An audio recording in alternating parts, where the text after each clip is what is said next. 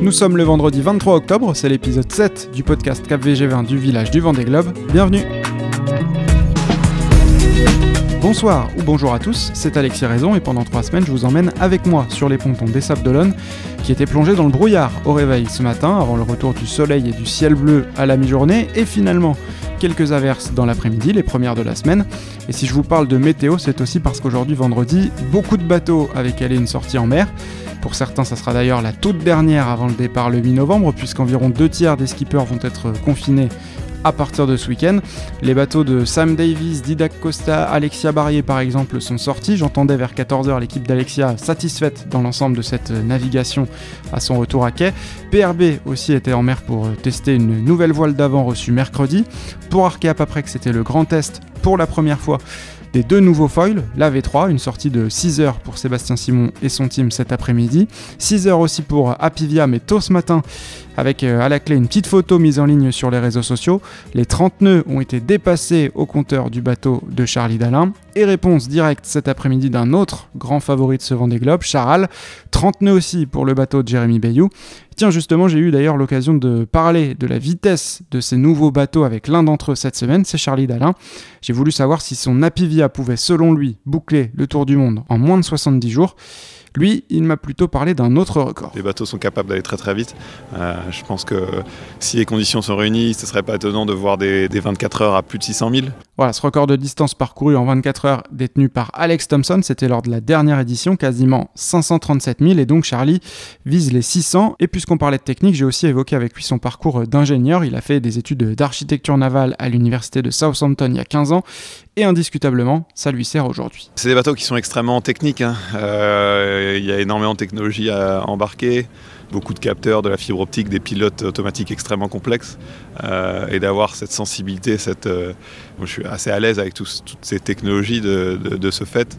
Euh, c'est forcément ça aide beaucoup. ça m'a aussi beaucoup aidé pendant la partie conception du bateau, de pouvoir parler le même langage que, les ingénieurs, que les, que les architectes du bateau. Pour moi, c'est vraiment un atout dans la voile moderne d'avoir ce profil ingénieur. Ils sont plusieurs d'ailleurs à avoir ce profil. Il y a aussi Sébastien Simon, Stéphane le on a d'ailleurs déjà eu l'occasion d'en parler avec eux lors de précédents podcasts. Kevin Escoffier également, et lui aussi confirme cet atout. Ça m'a aidé tout au long de ma carrière, mais ça m'a aidé particulièrement là depuis un an et demi parce que je pense que cette formation technique m'a permis de prendre en main un bateau plus rapidement.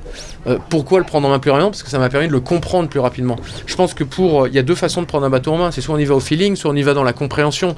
Euh, là, j'essaie maintenant, à mon âge, j'ai à la fois l'expérience en navigation qui me permet d'avoir une part de feeling et j'ai aussi ma formation ingénieur qui me permet d'avoir cette compréhension euh, intellectuelle du bateau, de la façon dont, laquelle il fonctionne. Alors, Kevin est sorti naviguer sur PRB après-midi, je vous l'ai dit.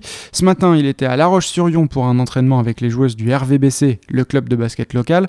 Tous les midis, il se rend aussi au siège de PRB à La Motte-à-Char pour assister à la diffusion d'un petit documentaire de 27 minutes en compagnie des employés de l'entreprise. Un programme très chargé donc cette semaine pour Kevin Escoffier qui joue le jeu avec plaisir. Moi j'ai un partenaire vendéen euh, avec des, employés qui sont ici et c'était important pour moi même euh, avec euh, en respectant les, la distanciation sociale d'aller les voir et de partager cette aventure. il, il, faut donner de son temps. beaucoup de personnes ont travaillé pour ça. Les entreprises ont continué à nous suivre, PRB a continué à m'accompagner, donc c'est important, nous, de donner également en retour. Et hier, jeudi après-midi, PRB organisait aussi une rencontre entre Kevin et deux jeunes surfeurs que l'entreprise sponsorise également, Thomas et Noé Lédé, des jumeaux de 17 ans qui sont installés à Saint-Barth. Tous les trois sont allés ensemble récupérer des planches aux couleurs de l'entreprise vendéenne chez un shaper sablé. Notre shaper qui nous fait nos planches depuis toujours, depuis qu'on a 11 euh, ou 12 ans qui utilise en fait les pains de mousse PRB pour faire les planches en époxy. Donc euh, c'est comme ça qu'il y a eu le contact et qu'on surfe même avec euh, de l'époxy PRB sur nos planches. Alors évidemment, j'ai demandé à Kevin s'il avait l'habitude de surfer. très peu, très peu. C'est-à-dire que c'est, euh, on va dire, de temps en temps, quand il y a des vagues, ça fait partie, on va dire, ça fait un peu de préparation physique, ça détend, je suis toujours bien sur l'eau, mais on peut pas dire que je suis un surfeur. Mais là, il a trouvé deux surfeurs prometteurs qui sont prêts à le coacher. on va lui donner quelques cours à Kevin Globe, quelques cours de surf, et lui et pour nous quelques cours de voile, et, et voilà, ça va être sympa.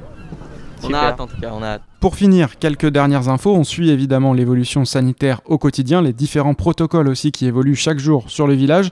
Désormais, il n'est plus autorisé de manger en déambulant, il faut s'asseoir à une table.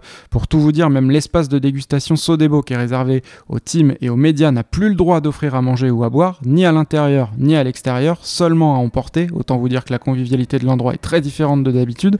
En revanche, a priori, le Vogue, lui, le bar du village, pourra rester ouvert, et ce malgré euh, l'arrêt préfectoral qui a été pris hier et qui interdit les débits de boissons sur les manifestations sportives. Demain, samedi, les rendez-vous habituels, le podcast mis en ligne dans la soirée, mais aussi l'émission de télé du village enregistrée à 15h avec Samantha Desvise et Fabrice Amédéo, et toujours, bien sûr, le compte Twitter CapVG20. Profitez bien de votre venue si vous êtes là demain samedi, parce que dès dimanche, beaucoup de skippers seront à l'isolement, et forcément, l'ambiance du village devrait être un peu différente, ça commence même déjà à se ressentir. À demain